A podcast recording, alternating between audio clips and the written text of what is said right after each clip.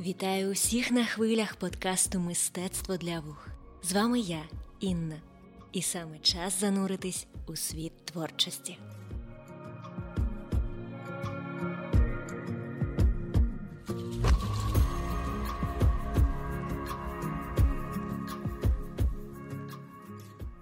Почнемо ми з новини про найстаріший оперний театр у світі. Його заснував король Карл III ще 284 роки тому у Неаполі. Повна назва цього закладу оперний театр Сан Карло. Він пережив війни, пожежі та навіть неаполітанську революцію. Але цього року, коли театр розпочав програму зимового сезону, двері для публіки залишилися закритими.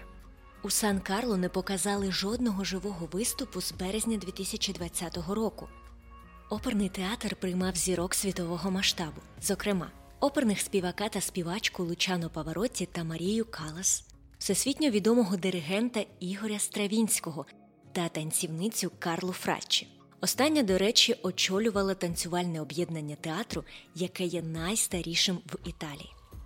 Зараз театр адаптується до останніх обмежень, бо культурні установи по всій Італії лишаються закритими. Тому вперше Сан Карло пропонує віртуальні шоу для публіки. Вони вирішили не тікати від проблеми, а спробувати створити сучасний підхід до її рішення. Не маючи доходу від продажу квитків, Сан Карло зараз одержала збитки на суму понад 7 мільйонів євро або 8 мільйонів доларів. 4 грудня минулого року оперний театр влаштував своє перше онлайн-шоу, що стало результатом партнерства з Facebook. За словами головної виконавчої менеджерки театру, платформа соціальних мереж звернулась по допомогу у організації виступу оркестру в прямому ефірі та запропонувала їм співпрацювати у серії платних заходів. Команда Сан Карло вирішила застосувати демократичний підхід до продажу квитків. Можливість для кожного отримати доступ до світу опери дає нам певною мірою відчуття рівності, особливо у часи пандемії. Як ви гадаєте, який цінник побачили глядачі під час придбання? Всього 99 центів. Тож кожен може подивитися оперу з будь-якої частини світу. До речі, театр вже не вперше робить кроки, щоб опера була більш доступною. Протягом останніх кількох років Сан Карло пропонував так званий вільний квиток, посилаючись на традиції, що сягають корінням у часи Другої світової війни. У Неаполі у важкі роки люди купували дві кави: одну для себе, а іншу для того, хто не міг собі цього дозволити. З квитками так само. Мені здається, що вільний квиток нагадував і нагадує про таку важливу рису, як людяність і щедрість до інших. А щодо платформи для стрімінгу театру, то там покажуть не тільки концерти, а й документальні фільми, освітні проекти та бесіди з лідерами у сфері мистецтв.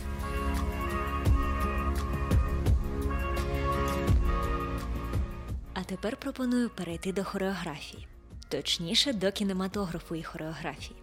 У грудні Netflix презентував міні-серіал Tiny Pretty Things про перипетії у балетній школі у Чикаго.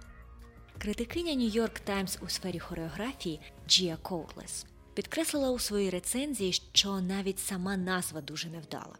Вона сприймається так, ніби танцюристи це не люди, а речі, і фактично вони не здатні ні на що, окрім підтримання зовнішньої краси і підрахунку калорій.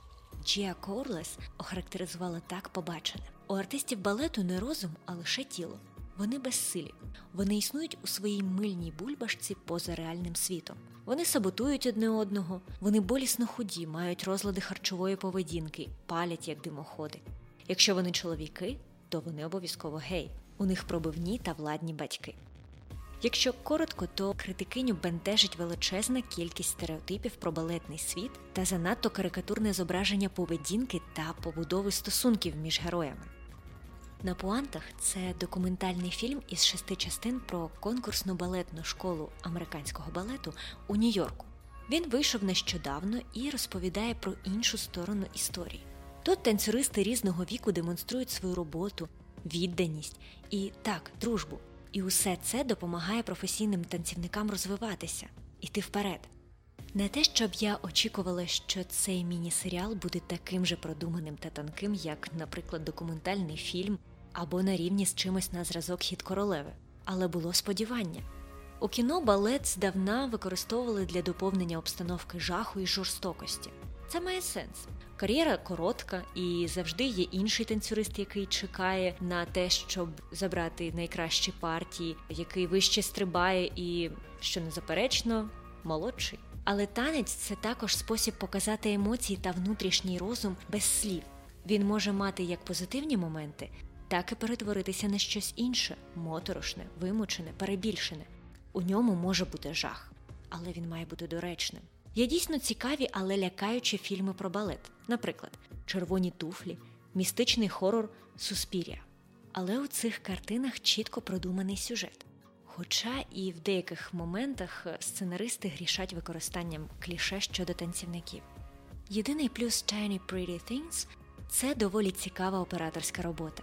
Є гра зі світлом, геометрично правильні портретні кадри, і, в принципі, динаміка на репетиціях передається доволі непогано. Але я вам раджу інколи переглядати рецензії під час обрання фільму або серіалу. Так ви зможете трошки проникнутися атмосферою цієї картини, яку ви хотіли подивитися, і взагалі зрозуміти, наскільки воно ляже вам до серця. Але це всього лише рекомендація.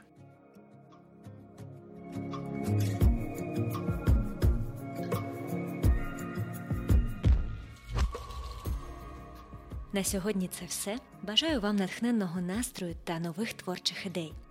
З вами була Інна та подкаст Мистецтво для вух. Почуємося наступної суботи.